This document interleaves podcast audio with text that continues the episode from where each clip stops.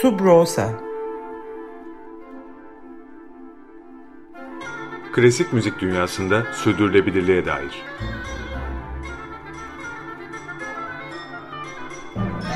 Hazırlayan ve sunanlar Zafer Yenal ve Yaren Eren Budak.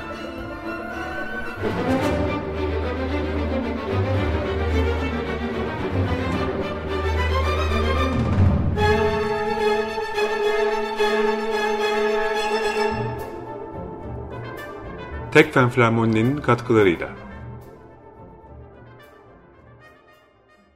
95.0 Açık Radyo'da Subroza'ya hoş geldiniz. Ben Zafer Yenal, program arkadaşım Yaren Eren Budak'la birlikte tüm dinleyicilerimizi sevgiyle, heyecanla selamlıyoruz. Biliyorsunuz e, programımızda klasik müzik dünyasının sürdürülebilirliğine dair meseleleri konuşuyoruz. Bu meseleler arasında çok gündeme gelmeyen ama bir yandan da biraz düşününce tabii ya çok önemli diyeceğimiz bir konu var sırada. O da klasik müziğin amatör icracıları. Yani müziğin yaşaz diyerek korkmadan, çekinmeden görece daha geç yaşlarda bir sazı öğrenmeye sevdalanmış, bir korada e, şan eğitimine başlamış insanlardan bahsediyoruz. Hatırlarsanız haftalar önce siz dinleyicilerimize bir çağrıda bulunmuştuk. Madem sürdürülebilirlikten bahsediyoruz, katılımcılık önemli deyip sizlerden değişik program önerilerinizi bize ulaştırmanızı rica etmiştik. Bundan tam 3 hafta geriye gidecek olursak o hafta yaptığımız programda yine bir dinleyici istek bölümüydü. Müziği alımlamak üzerineydi. O bölümde Ali Ekrem Budağ'ın e, isteği olmuştu. Bir klasik müzik dinleyicisi nasıl yetişir? Herhangi bir dinleyici klasik müziği nasıl daha iyi anlar ve alımlar üzerineydi. Oya Morva da yine bize yazan dinleyicilerimiz arasında olmuştu ve programlarımızın birinde e, şu sorunun peşine düşmemizi öneriyordu. Müzik dilini öğrenmek, bir enstrümanı çalabilmek her yaşta ve herkes için olanaklı mıdır? Birazdan da çok değerli konuklarımızdan da duyacağımız gibi bu sorunun cevabı koca bir evet. Hatta yine yayın döneminin ilk haftalarında konuk ettiğimiz dünyaca ünlü arp sanatçımız sevgili Şirin Pancaroğlu'nun da bize hatırlattığı gibi tek tek çalgıların, kültürlerin gelişmesi özellikle amatör icracılar sayesinde mümkün olabiliyor. Tam olarak şunu demişti Şirin Pancaroğlu. Evet üst düzey icralar, üst düzey müzik zihinleri gerekiyor ama bir çalgının kültürünü oluşturan, onu amatör olarak çalan insanlar olmuştur her zaman ve böyle olmaya da devam edecek. Dolayısıyla amatörler o denklemde görünmeyen, sesi çıkmayan bir kesim olarak görünseler de bence esas ruh orada. Zaten adının anlamı da öyle. Amatör, Latince amare yani sevmek fiilinden türemiştir. Böyle diyordu Şirin Pancaroğlu. Evet, e, Şirin Pancaroğlu'nun altını çizdiği gibi e, müzik kültürlerinin yaşamasında ve gelişmesinde amatörlerin hayati bir önemi var. Bu programa hazırlanırken e, bu yönde aklımıza bir başka kaynak daha geldi. O da edebiyatçı Haruki Murakami'nin Absolutely on Music Conversations kitabıydı. Birkaç yıl önce yayınlanan. Bu kitapta Murakami Boston Filarmoni Orkestrası'nın efsanevi şefi ki aynı zamanda yakın yakın arkadaşı e, Seiji Ozawa ile konuşuyor e, klasik müzik üzerine. E, ve bu kitapta gündeme gelen temalar arasında amatörlük ve klasik müzik e, ilişkisi de var. Bu konuyla ilgili pasajlardan birisinde e, Murakami amatörlükten kazananın sadece klasik müzik dünyası olmadığının altını özellikle çiziyor. E, ve de kendi hayat hikayesi üzerinden e, müzik merakının onun edebiyatındaki e, derin etkisini e, vurguluyor. Şöyle, bana kimse yazmayı öğretmedi ve ben de yazma teknikleri üzerine bir çalışma yapmadım. Peki ben yazmayı nasıl öğrendim? Müzik dinlemekten. Yazarken en önemli şey nedir? Ritim. Ritmi olmadıkça kimse yazdıklarını okumaz. Yazı okuyucuyu ileriye iten içsel bir ritmik duyguya sahip olmalıdır. Mekanik bir kullanım kılavuzunu okumanın ne kadar acı verici olduğunu bilirsiniz, diyor Murakami. Bugünkü programımızın ilk konuğu Sibel Sena Yılmazer, peyzaj mimarı ve aynı zamanda amatör bir cello icracısı. E, o da Murakami gibi müzikle e, özelde cello ile ilişkisinin müziği aşan ve hayatının başka alanlarına sızan etkilerinden bahsetti bize sohbetimizde. Örneğin celloya müziğe olan tutkusunun hayatına ve mesleğine harmoni, kontrol ve denge kazandırma yönündeki olumlu etkilerine dair anlattıkları bizi çok etkiledi. Evet bugün iki konuğumuz daha var dinleyeceğimiz ve dolu dolu söyleşilerimiz. Dolayısıyla hemen e, önce Sibel Senna Yılmazer'le söyleşimize geçiyoruz. Sibel, hoş geldin programımıza. hoş geldiniz. Hoş bulduk, merhabalar. Çok teşekkür ederim. Biz de teşekkür ederiz zaman ayırdığın için. Sibel sen aslında bir peyzaj mimarisin. E, alanında gayet profesyonelsin. E, mesleğine çok başarılısın. Ee, ama bunun yanında benim seni tanıma sebebim senin aynı zamanda bir cellist adayı belki de olman. Cello çalıyor olman bütün iş hayatının, koşturmacanın, yoğunluğunun yanında. Klasik müziğe olan bu ilgi, cello'ya olan bu ilgi nereden geliyor? Seni bu müziğin ya da bu seslerin ilk vurduğu anı hatırlıyor musun? Ne zamandır böyle bir içinde ukde var ve bunu nasıl hayata geçirdin? Hı hı. Ee, çok teşekkür ederim Yaren. Hem tanıtımın hem de e, sorun için. Klasik müzik aslında yani doğayla ilişkim ve ilgimle eşgüdümlü bir halde. E, bunu tabii sonradan anlamlandırabildim. Sesler ve müzikle ilişkimin de doğa sevgisiyle ilişkili huzurunda bir benzerlik var hayatımda. Hı hı. E, hayatım boyunca e, sen de biliyorsun hayatımın içinde, e, rutiniminde spor var. Çoğu zaman da bunların en somut hali yürümek. E, doğadaki yürüyüşler çok besler beni her zaman. E, eskiden kulaklıkla müzik dinlerdim. Hı hı. Sonra müziğin en güzel e, halinin dalga sesi, rüzgar, e, toprak, yaprak ışıltısı olduğunu fark ettim. Bu e, bana çok enteresan bir huzur veriyor. Ve doğadan ayrıyken de bu huzuru özlüyorum şehir hayatında. Fark ettim ki klasik müzik bunu dolduruyor benim için. İşte o kulaklıktaki klasik müziği doğadaki hışırtı gibi şehire yansıttığımı fark ettim. Aslında dünyada da klasik müziğin müziğin terapik bir karşılığı e, var. E, sanırım klasik müzik benim hayatımda da e, böyle bir ifade teşkil ediyor. Hı hı. E, lisedeyken müzik öğretmenimle güzel bir ilişkim vardı. Çevremde kendi tarzlarında iyi dinleyici olan bir çevrem de vardı. Fakat yani aşırı bir etkilenmeyle başlayabildim diyebileceğim bir anım yok. Benimki daha fazla kendi için yani klasik müziğin içine kendi cümlelerimi yerleştirebileceğim bir sözsüzlüğünün olması e, beni çok etkiledi. Hı hı. Sessiz ama hareketli bir, sportif bir çocuktum. O yüzden e, eşlikçi bir e, müzik bana huzur verdi diye cevaplayabilirim. Yani perküsyonla uğraşmışlığım var. İşte dört sene piyanoyla uğraşmıştım. Sonrasında da e, cello geldi ama e, diğer enstrümanlara bu kadar e, yakın hissetmemiştim açıkçası. Hı hı. Yıllar sonrası e, belli bir süredir Yazdır Gümüşlük'te e, yaşıyoruz.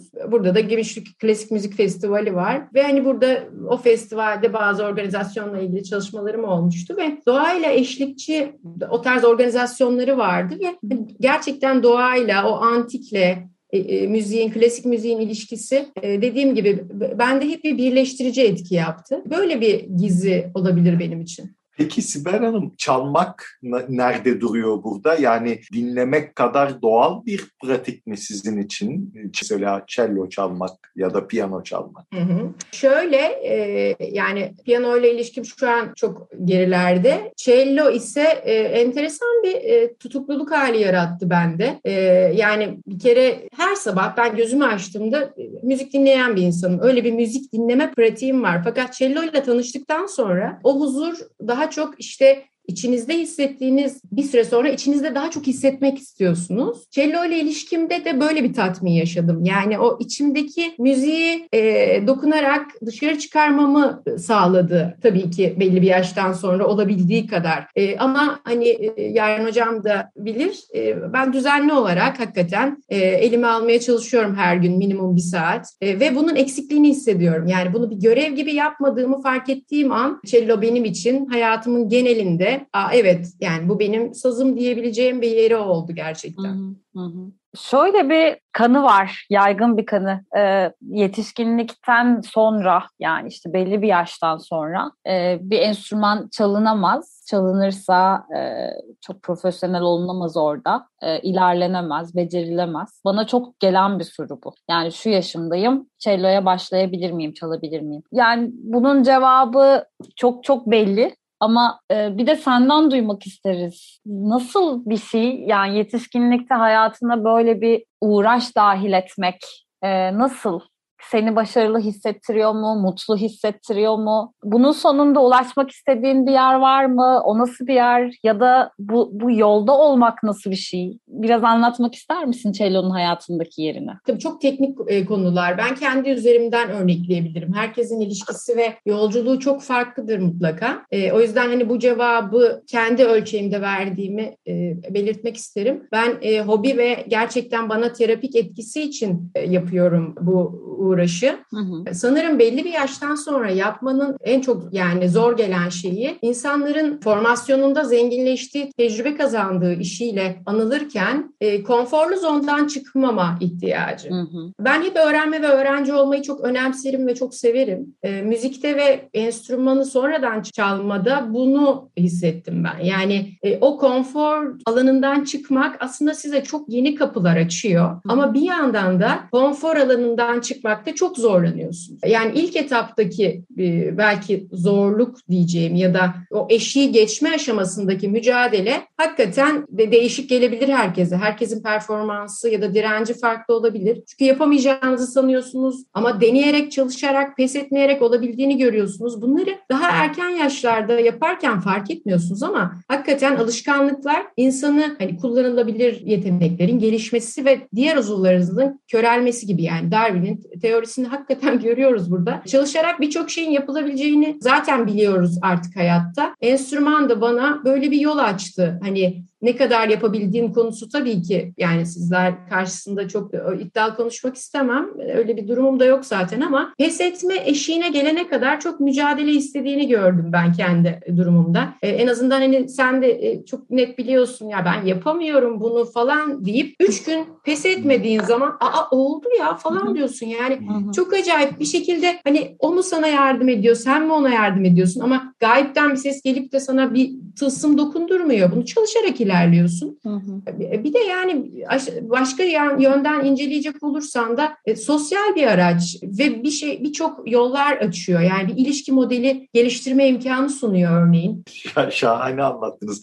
Şeyi merak ettim. Sosyal bir tecrübe dediğinizde sizin etrafınızda siz cello çalarken ya da bu yola girdiğiniz zaman nasıl tepkiler aldınız? Nasıl e, tepkiler alıyorsunuz yakınlarınızdan? E, sosyallik orada da çalışıyor mu? Yani sadece sizin ve cello aranızda arasında değil de sizin ve başkaları bu tecrübenin neresinde duruyor? Ee, yani şey tabii enstrüman çalmak bir yandan da bir havalı bir şey bizim birçok ülkede yani böyle tatlı bir şey hakikaten yani böyle e, o anlamda ne kadar çaldığınız değil ama çalıyorum diyorsan aa şahane falan ya bravo. Tabii ki hep çok destekleyici şeyler alıyorum ama e, açıkçası ilk etapta çıkardığım seslerden ötürü ailemden özür dilerim. Yani e, bir, biraz o yolculukta hakikaten e, çevreme zarar vermiş olabilirim.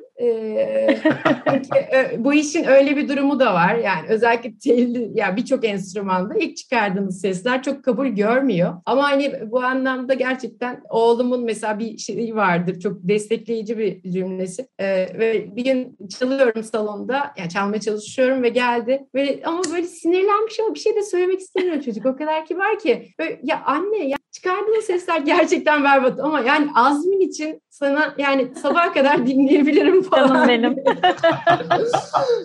yani o yüzden ben çok teş, etrafımdan e, hep böyle çok pozitif şeyler duydum o, bu anlamda. Peki Sibel e, aynı zamanda iyi bir dinleyici misin? Neler dinliyorsun? Sık sık konser izler misin? E, müzik hakkında okur musun? Yani müzikle onu seslendirmek, hayata geçirmek dışındaki ilişkin nasıl? E, müzik dinlemek fabrika ayarlarıma döndüren bir şey beni. E, her fırsatta kulaklığım ya da speaker'ımla Radyo 3 ya da e, Açık Radyo gibi klasik müzik ağırlıklı yayın yapan kanalları takip etmeye çalışıyorum. Kendi yaptığım çalma listelerim var Spotify'da. E, mevsimsel hislenmelerime göre onları yapıp dinliyorum. E, gündemime göre e, dünyanın tüm sabahlarında Jordi Savall'la başlayıp Pablo Casals'a geçip Sibelius, Philip Glass, Yorama diye devam edebiliyorum. Ayrıca Şafak Erişkin, Didem Didem Erken, Gülyar Balcı ve e, Dilba Tokay çok yakın dört cellist dostum. Onlarla vakit geçirmek, provalarına gitmek oldukça besleyici ve öğretici oluyor. E, konser performansı izlemek de çok geliştirici gerçekten. E, pandemi öncesi çok çok daha aktif olarak giderdim. Fakat şu an e, biraz kapalı maka, mekan seçiciliğim devam etmekte. Fakat aşmam gerektiğinin farkındayım. Zira çok özledim. Müziğin yayın takibi olarak e, beyinle olan ilişkisini içeren kitaplar çok ilgimi çekiyor. Oliver Sacks'ın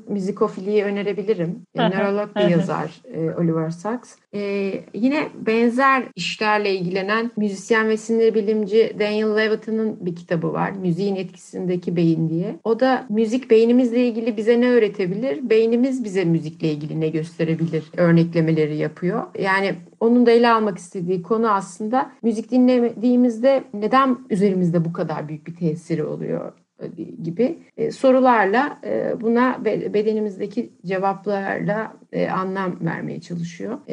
Ve müziğin insan ırkı için dilden bile önemli olduğunun üzerinde durarak önemli kanıtlar ortaya koyuyor. Daha çok bu, bu tarz dediğim gibi kitaplar ilgimi çekiyor. Bunları önerebilirim. Şahane. Ee, yarın birisi yanına gelse ve dese ki ya ne güzel yapmışsınız, cello çalıyorsunuz. Acaba ben de yapabilir miyim? Ne derdin? Yani ya da başlayalı bir ay olmuş, iki ay olmuş ve çok zorlanıyor, yolun sonunu pek göremiyor. Böyle ya, yola çıkmaya aday ya da yolun başında olan yeteneklere, gizli yeteneklere bir şeyler söylemek ister misin? Yani haddimi aşmak istemem. Yine kendi üzerimden örnekleyebilirim ama başlangıcı zormuş gerçekten e, Yaren'cim. Yani başlangıcı zor çünkü sadece e, cello çalmak kelimesine takılıp böyle giriyorsun bazen yani ya da piyano çalmak. E, bundan evet. öte bir şeylerle girmek e, varsa akıllarında ama zaten öyle bir e, ihtiyaç varsa o daha farklı bir algıyla ilerliyordur diye düşünüyorum. E, başlangıcı zor ama yani Hani matematikte sorudan korkunca çözemezsin, denedikçe kolay gelir. Ya da işte biz proje çizerken başta gerçekten ilk kez e, doğum sancısı gibidir ama sonra akmaya başlar her şey. E, cello'da da hep ben bunu hissettim. İlk seferinde olmuyor, ellerim açılmıyor, küçük parmağımda iş yok, sert basamıyorum derken e, bir bakmışsın Aa, oluyor ya dördüncüde de fena çıkmadı ses falan oluyorsun. E, bence konfor alanına çıkmanın zorluğunun e, zorluk değil keyif olduğuyla şey e, ilerlerlerse çok iyi olacak. Bir de hani sürdürülebilirlik anlamında hani sizin de başlığınızı desteklesin diye bir vurgu yapmak Hı-hı. isterim. Enstrümanın bu boyutu da mesela önemli önemli. Yani ben e, cello'nun, ebatının sürdürülebilirlikte mesela sorun olacağını düşünmemiştim başta. Çünkü ama şimdi derse giderken, aa çarşamba atıyorum dersim var. O gün arabayla mı gideceğim? Bir sürü bir sürü İstanbul'da trafik, yoğun yaşam, yaşam. E, hassas da bir e, enstrüman. E, Birçok detayı düşünmeniz gerekiyor. Şimdi tabii online e, hayatımıza girdi. Bu çok da kolaylaştırdı. Sürdürülebilirlik kısmında artık gerçekten e, rahatlatan bir şey. E, ama hani şu var ki yani şu anda hani e, benim de böyle şirin sevdiğim bir çellon var biliyorsun ne kadar özenerek sahip olduğumu. Ondan sonra bana ağır gelmiyor. Yani hani sevdiğiniz şey size ağır gelmiyor. Ee, yolun başında olan kendini yetek, yetenekli hissedenler için valla bu bir şifa bence. Yani özellikle sonradan yapanlar için e, bu bir gerçekten şifa olarak bakmak lazım buna. Bana aşırı iyi geliyor. Yani işte e, şu anda şehir dışındayım. Ya özlüyorum yani. Anlatabiliyor muyum? Bu tarz duygular e, insana iyi gelen bir şey. Enstrümanla evet. bağ kurmanın da keyfi açısından e, yani enstrüman çalacağım bu da zor mu diye değil de daha böyle pozitif şeyler üzerinden de biraz başlamalarını öneririm. Hı hı, hı. Tüm bu anlattıklarınız aslında benim aklıma bu Richard Sennett diye bir e, sosyolog vardır. E, benim de çok sevdiğim, çok ilham aldığım, çok şey öğrendiğim bir sosyolog. Hı hı. E, onun yıllar önce yazdığı bir kitap vardı. Zanaatkar diye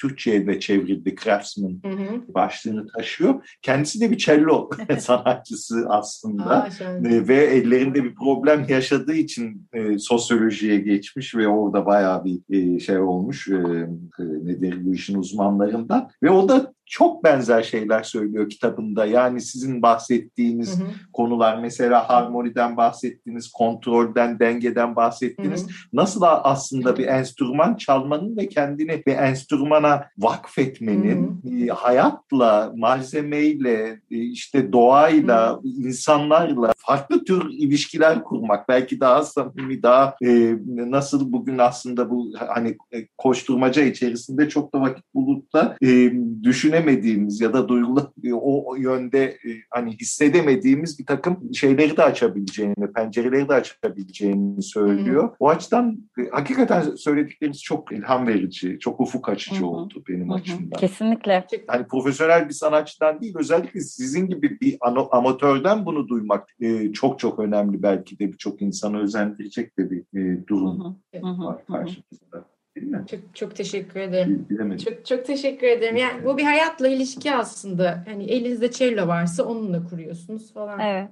Tam tam da tam da onu soracaktım. Müzik öğrenmenin, orada derinleşmenin ve bir enstrüman eğitiminde derinleşmenin hayatına ve hatta mesleğine nasıl etkileri oldu? Benim şöyle bir avantajım var galiba mesleki olarak. E, birçok şeye açılım yapabiliyorum. Yani peyzaj hani sanat mı bilim mi karmaşası var. Dolayısıyla hani o sanat kısmından ele aldığınızda farklı bir kapı açıyor. E, bilim kısmında ikisi ve hani e, bu ikisi aslında enstrümanda da var. Yani dolayısıyla benim enstrümandaki bilim kısmı da teknik kısım da çok hoşuma gidiyor. Yani o analitik kısım da çok kafamı açıyor. Beni başka yerlere götürüyor.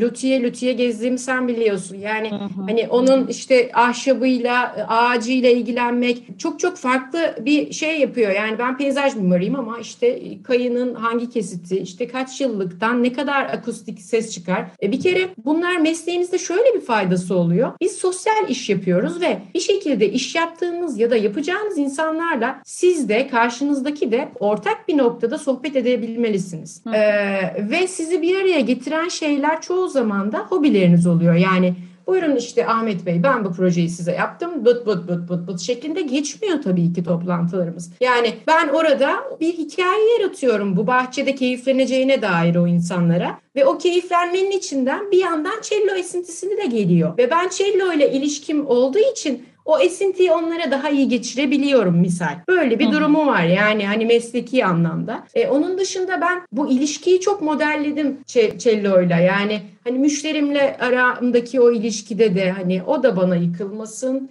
ben de ona yıkılmayayım. Dengeyi kuralım. E, ama ahengimiz olsun. Ahengimiz olsun. Sadece hani memuri bir mecburiyet gibi de yapmayalım bu işi. Çünkü işimiz doğayı bir şekilde kültürlemek yani. yani. Ama kültürlerken de e, bu katmanın inceliğine dikkat edelim var. E, sonrasında ama kontrolü de kaybetmeyelim. Sonuçta iş yapıyoruz var. Yani e, dolayısıyla ben mesleki olarak çok net söyleyebilirim cello'dan bunu öğrendiğimi ve hani işin sonunda da iyi bir ses çıkması amaç. Yani Hani ben de o bahçeyi yaptığımda o insanlar keyifli oturamıyorsa iyi bir ses çıkmamıştır. E, dolayısıyla e, bunu modellediğimi söyleyebilirim. E, oğlumla da arkadaşlarımla, dostlarımla ilişkide de e, ya cello gerçekten e, çok şey bir saz. Yani ilişki kurmada çok modellenebilecek bir saz ve eşlikçi olması beni çok e, şey yapıyor. Yani çok böyle solist değil de o eşlikçi olma, geride durma hali beni hep çok etkiledi. Yani aslında doğa da öyle ya yani hani hep böyle arzu nesnesi gibi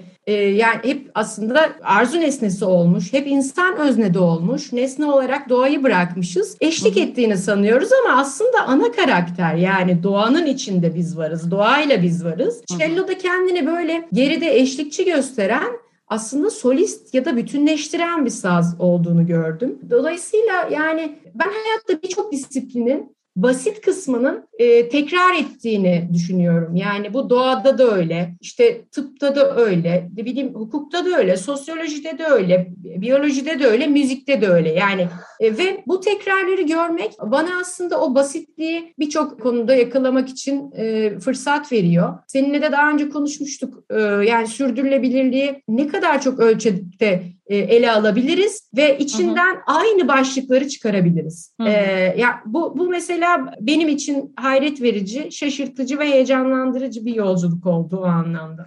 Harika. Sibel. Çok teşekkürler. Çok çok teşekkürler. Şahane oldu gerçekten. Ben çok teşekkür ederim. evet 95.0 Açık Radyo'da Subrosa'yı dinliyorsunuz. Peyzaj mimarı ve amatör cello icracısı Sibel Senna Yılmazer'in cello ve klasik müziğin hayatındaki yeri ve önemi üzerine tespitlerini, düşüncelerini dinledik. Çok keyifli bir sohbetti. Şimdi biraz da müzik dinleyelim. Müzik küratörümüz Sibil Ersenyan bugünkü seçkisini şöyle derledi. Biliyorsunuz Subrosa'nın sondan ikinci bölümündeyiz. Son bir programımız kaldı. O da haftaya yayınlanacak. Şimdiye kadarki 23 bölümde, 23 koca bölümde yer veremediğimiz tınılara yer vermek istedik bu bölümde. Önce e, birazdan Berlin Filarmoni'nin 12 cellistinden Gabriel Fauré'nin Pavan adlı yapıtını dinleyeceğiz. 2018'de yayınlanmış bir kayıt bu. Lotte Concert Hall'da çalınmış. Evet buyurunuz. Evet,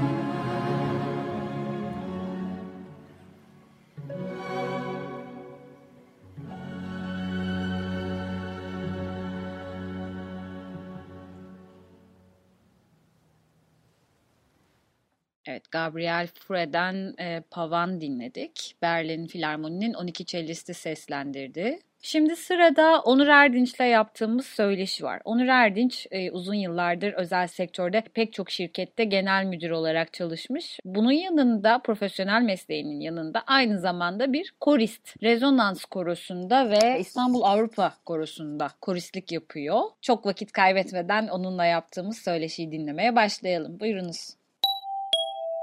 Onur Bey hoş geldiniz. Hoş geldiniz. Hoş bulduk. Bugün sizi profesyonel mesleğinin yanında koro şarkıcılığı da yapan bir amatör müzisyen olarak ağırlıyoruz. Bize biraz kendinizi tanıtır mısınız? Neler var hayatınızda e, ve klasik müziğin yeri neresi? Klasik müziğin yerinden başlayayım o benim için çok çok önemli bir şey. Çünkü e, insanlar bana sorduğu zaman bir hobin var mı diye ben genelde evet diye cevap vermiyorum. Hayır diye cevap veriyorum.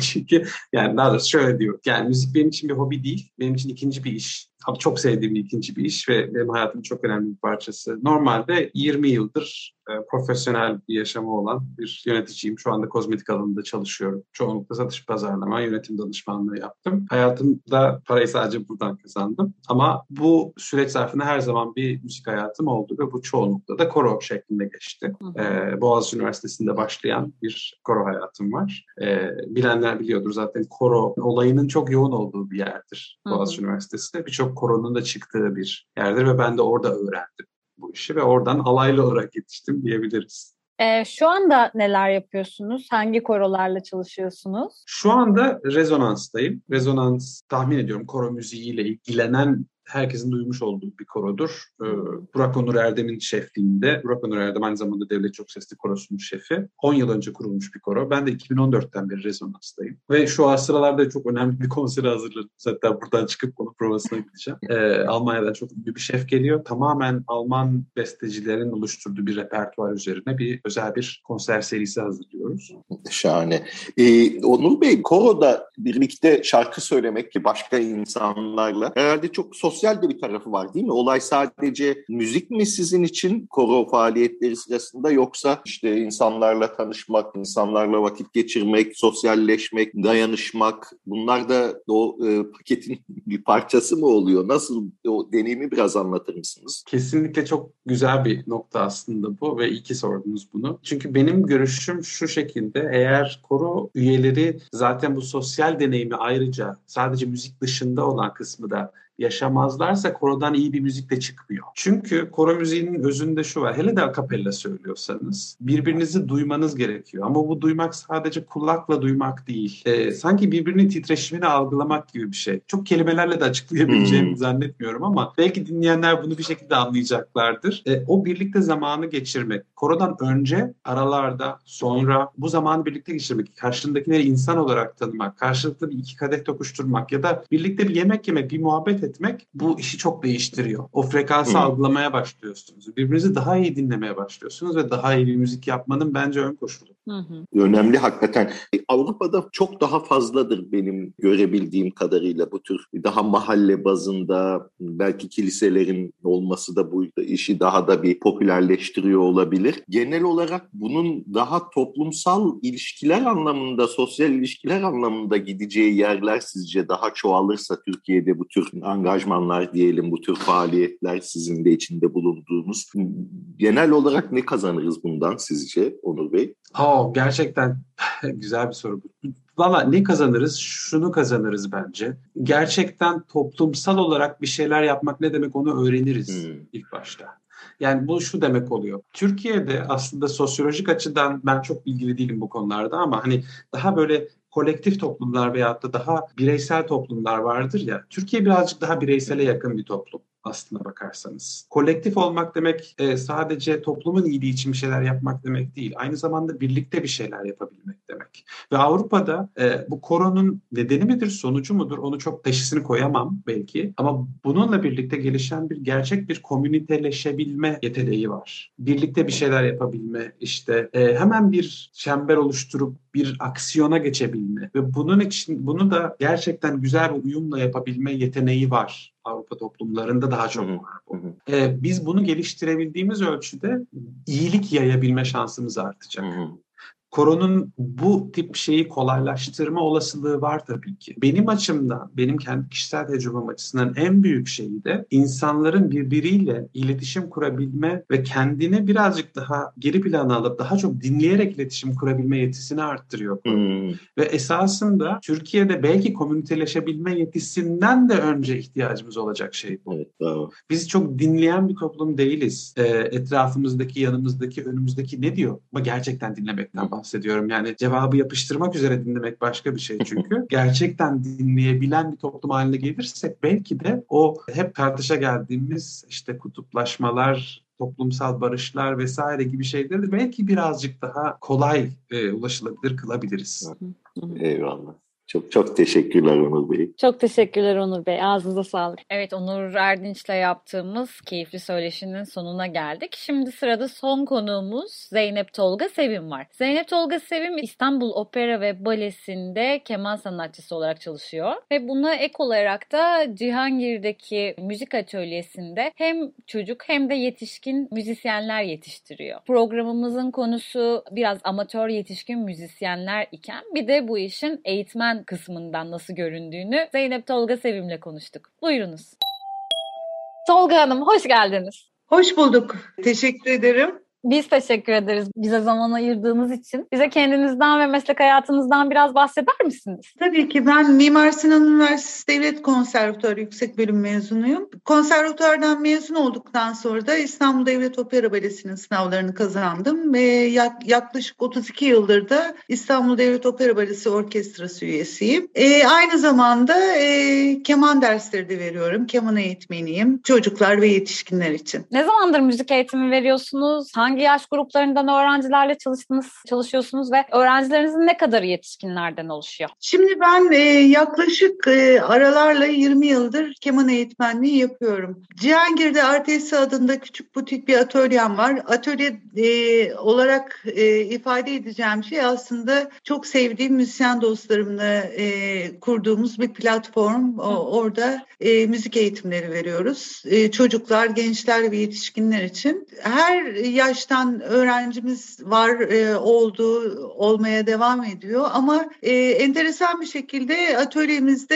yetişkin öğrenci oranı e, oldukça yüksek. Bu şekilde de insanların e, başka mesleklerle yoğun şekilde çalışırken hı yorgunluğunu, motivasyonunu arttırdığını gördüm. Burada aldıkları müzik derslerinin, keman derslerinin, hı hı. sizin yaptığınız cello derslerinin, hı hı. vokal derslerimiz var Melis Sökmen'de, flüt derslerimiz var. Bunlar hep e, 6 yaştan itibaren çocuk, genç ve yetişkinlere hitap ediyor ama yetişkinlerin ilgisi çok büyük. Bu da beni çok mutlu ediyor. Karşılıklı motive oluyoruz. Hı hı hı. Peki şöyle bir yaygın kanı var. Belki belki de dünyanın her yerinde var bu kanı yani çok erken yaşta başlamanın iyi olduğuna dair. Geç yaşta müziğe başlamanın orada çok ilerleme, ilerlemenin önünde bir engel olduğuna dair bir inanış var. İşte ben 30 yaşındayım, şunu çalmak istiyorum, olur mu? diye gelen insanlar oluyordur muhakkak size de. Kıyaslayacak olursanız çocukların öğrenme süreçleriyle yetişkinlerin öğrenme süreçleri e, arasında nasıl farklar var? Yani siz bu kanıya inanıyor musunuz? Yetişkinler müzik öğrenemez mi? E, ben açıkçası bu kanıya inanmıyorum. Özellikle de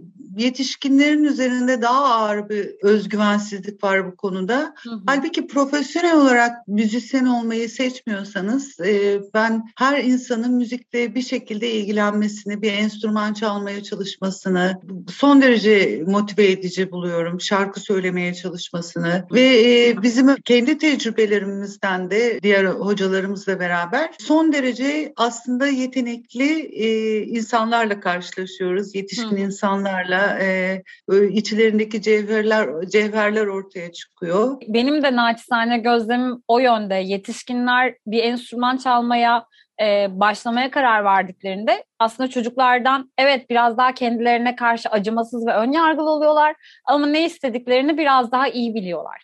Ve e, o sabretme gerekliliğini onlara anlattıktan sonra o yolda olmanın yani zaten bir yeni bir deneyim kazanıyor olmanın zevkine çocuklara göre biraz daha iyi varıyorlar gibi hissediyorum. Ve hayata dair de yine buna paralel olarak daha güzel çıkarımlar, daha güzel e, paylar alıyorlar o öğrenme sürecinden sanki. Kesinlikle çünkü e, ben hep e, aldığım geri dönüşlerden, atölyedeki bütün yetişkin öğrencilerden özellikle aldığım geri dönüşler hayatlarına müthiş motivasyon kattıkları ve e, özgüvenlerinin arttığı konusunda hepsi hem fikirler, e, müzik yapmanın, herhangi bir enstrüman çalmanın, onun üstesinden gelmenin, sonra o arzu ettikleri e, müzikleri çalabiliyor olmanın e, keyfi onlar için de müthiş bir motivasyon oluyor. Ayrıca da gündelik yaşamın e, çok çeşitli meslek gruplarından e, öğrencilerimiz var, öğrencilerim var. İşte benim öğrencilerim mesela hukuk okuyan var, e, bilişimci var, iş kadını var, e, ne bileyim saç ekimi hemşiresi var, e, hı hı. çok çeşitli kuaför var, e, doktor var, hemşire var, üniversite öğrencileri. Bunların hepsiyle beraber çalıştım ve e, hepsi de hayatlarına müziğin müthiş bir motivasyon olduğunu bana ilettiler e, evet. her fırsat.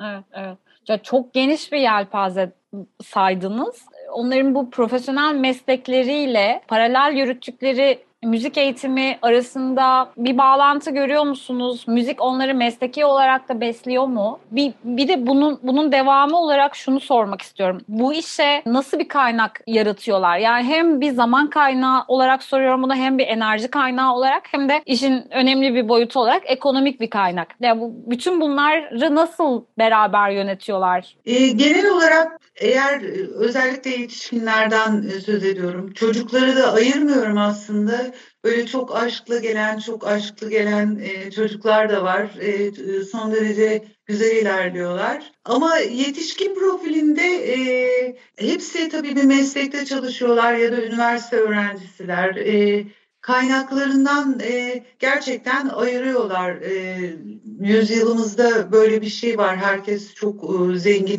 herkes çok paralı değil.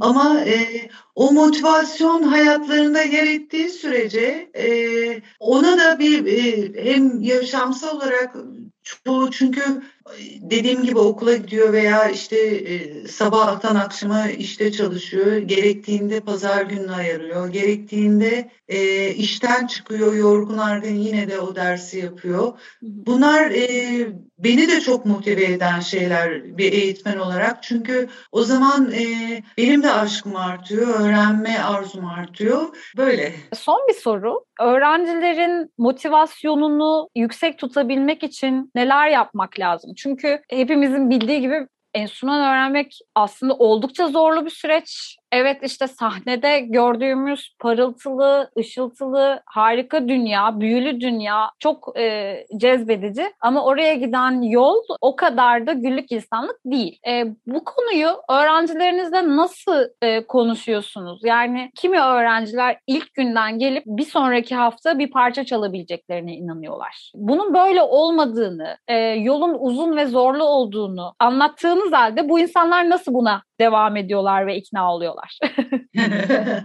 evet gerçekten.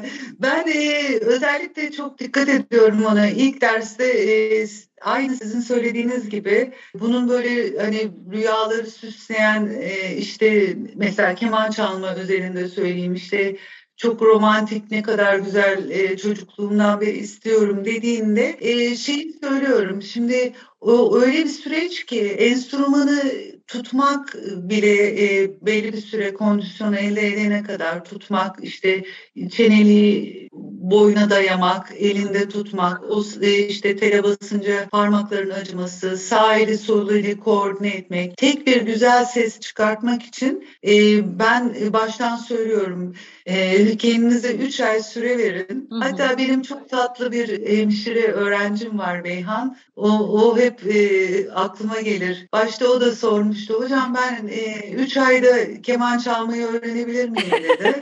Dedim ki yani tabii ki senin çabana bağlı ama yani bu bir süreç pek olası bir şey değil. Sonra biz çok güzel ilerledik ve hakikaten çok güzel yerlere geldi. Hı. O zaman dedi ki ne kadar naifmişim hocam. Üç ayda keman çalabileceğimi düşünmek için. Ama tabii ki sonuç olarak e, bu süreci e, sabırla sürdürebilmelerini sağlamak için de e, o motivasyonu hiç kırmamak için elimden geleni yapıyorum. E, çünkü o süreç hakikaten bıktırıcı bir süreç. Başta sonuç alması biraz zor bir süreç ama o sonucu alıyorlar bir süre içinde. E, en ufak bir yol alma bile e, motive ediyor bir sonraki adımı. Böyle ilerliyoruz. E, 3-4 yıldır beraber çalıştığım yetişkin öğrencilerim var. E, hızla da ilerliyoruz beraber. Evet, evet ve yani bir kısmını ben de tanıyorum ve heyecanla izliyorum hepsinin ilerleme sürecini. Buradan hem Beyhan'a hem de hepsine sevgilerimizi iletmiş olalım. Bizim de öyle. Şimdi e, çok kısaca söylemek isterim Yarın Hocam. Siz de öyle e, yetişkin çok güzel öğrenciler yetiştiriyorsunuz. Hatta e, keman cello beraber düetler yapıyorlar. Evet, evet, evet. O günleri de gördük gerçekten. Yani gördük. sabreden bütün öğrencilerimizin ne kadar e, güzel yerlere geldiğini böyle hafta hafta izledik beraber. Bizim için de çok keyifli bir süreç. Yani Kesinlikle. sadece öğrenciler için değil, eğitmenler için de o serüveni izlemek, onların e, ilerlemesine şahit olmak, hayatlarına böyle bir renk katmalarına şahit olmak çok keyifli değil mi? müthiş, müthiş. E, e, yaşamsal olarak da bana müthiş bir motivasyon. Gerçekten inanarak söylüyorum. Tekrar çok teşekkür ederim. Çok keyifliydi. Ağzınıza sağlık. Çok teşekkürler. Ben de çok teşekkür ederim. Ee, bir parçası olduğum için çok teşekkür ediyorum ben de. Evet, bir Subrosa'nın daha sonuna geldik. Zeynep Tolga Sevim'le yaptığımız söyleşiyi dinledik az önce. Programımızı Murakami'nin Absolutely on Music'te müziğe dair söylediklerini hatırlayarak bitirelim istiyoruz. Onunla başlamıştık, onunla bitirelim. Temel olarak müziğin insanları mutlu etmek için var olduğuna inanıyorum. Aşk gibi. Asla çok fazla iyi müzik olamaz. Hayata karşı iştahlarını artırmak için onu enerji olarak kullanan insanların sayısı saymakla bitmez. Her hafta olduğu gibi bu, bu haftada programımızı yine müzik dinleyerek e, kapatalım. Yaşayan bir besteci, 77 doğumlu, e, kuzeyli besteci Eriks Esenwalds'ten dinleyeceğiz. Kuzey ışıklarından aldığı ilhamla hatta onları tasvir ettiği yapıtımızın adı Northern Lights. Haftaya pazar günü tekrar ve son kez buluşuncaya kadar herkese şahane bir hafta diliyoruz şimdiden. Sağlıklı, mutlu ve bol müzikli. Hoşçakalın.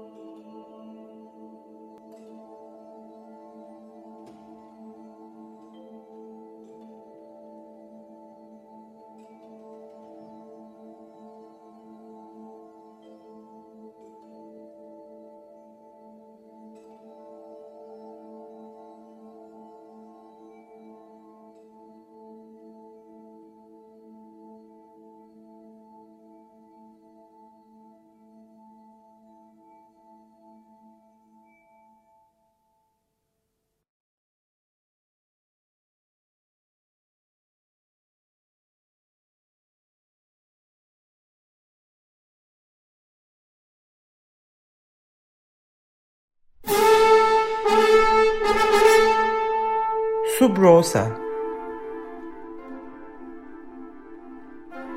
Klasik müzik dünyasında sürdürülebilirliğe dair.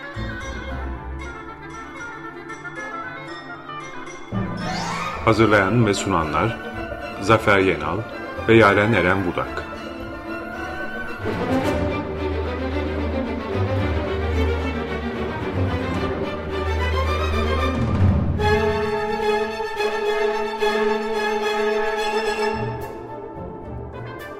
Tekfen Flamoni'nin katkılarıyla